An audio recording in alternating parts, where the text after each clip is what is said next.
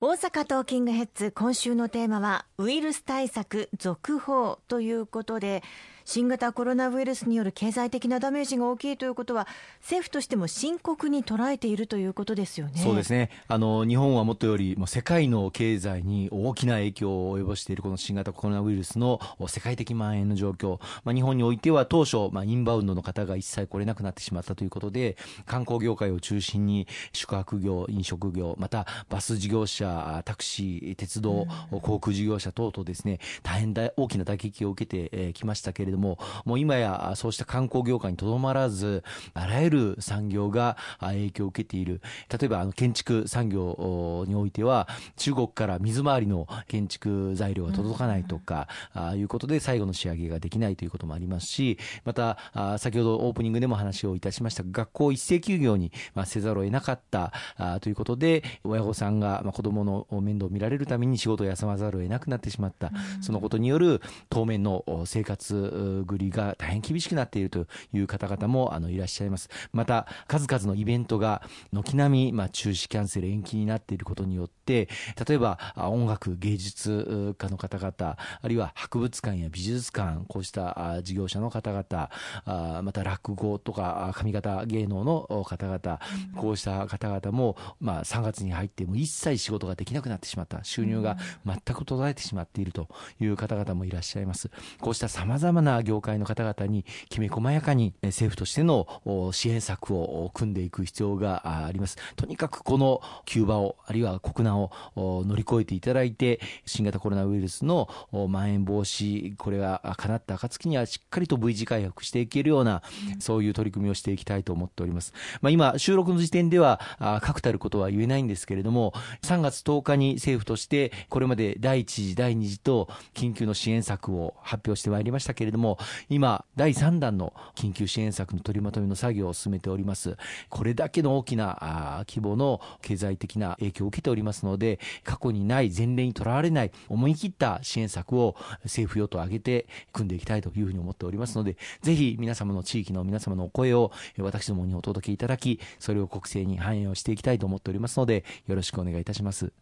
お話にありました休業保障についてなんですが改めて詳しくお話いただけますでしょうか？はい。あの、学校が休業になったことによりまして、そのお子さんの世話を、まあ、保護者として行うことが必要になった労働者の方々、あるいは個人事業主の方々に対する助成金、支援金というものの申請手続きが3月の18日からスタートしております。この対象の方は、今年の2月27日から、まずは3月31日までの間に、小学校等に通うお子さんが臨時休業をした場合に、その世話をすることによって、休業をするすることになった方々に対する支援金になります。労働者の方々であれば、賃金相当額の10分の10、まあ、上限8330円となりますけれども、日額の金額を助成することが、まあ、これは事業主の方に対してですけれども、助成をすることができますので、学校等休業助成金、支援金等、相談コールセンターにお問い合わせをいただければというふうに思っております。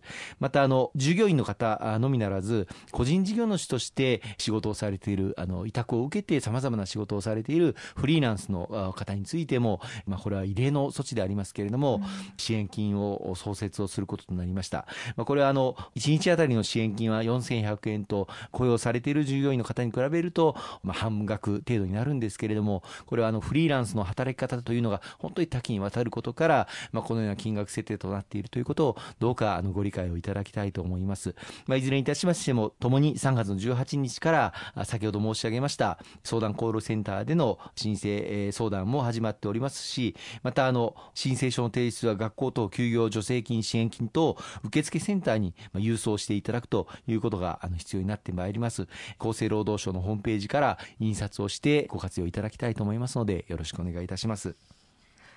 いわゆる会社員など雇用労働者の場合は事業主が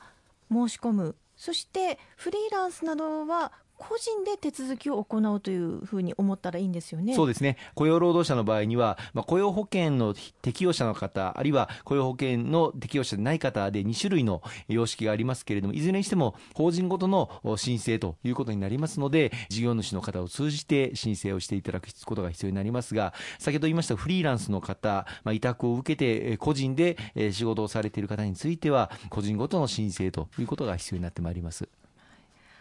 厚生労働省の、えー、窓口の電話番号もご紹介させていただければというふうに思います。番号が0120-60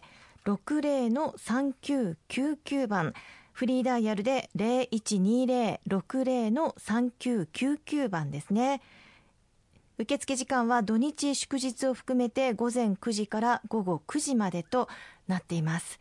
はいまあ、あの少しでも保証があるとありがたいなというふうには思いますがいろいろまあ要件もあると思いますのでしっかりチェックが必要ですね、はい。まあ、とにかくこの国難をですね乗り越えるために新型コロナウイルスの蔓延を防止を図るために、まあ、学校休業要請ということを政府としてさせていただいたわけですけれどもどうかこのことについてご理解をいただきそして支援できることは全面的に政府を挙げて与党を挙げて支援をさせていただくと。そしてさらに、まあ、今回はこの、まあ、第2弾ということで発表させていただきましたけれども、今、第3弾も検討中でございまして、本当に今、生活資金に困っていらっしゃる、あるいは事業の継続に本当に困難を抱えていらっしゃる、さまざまな業界の方々を全力でサポートしていきたいというふうに思っておりますので、どうかよろしくお願いしたいと思います。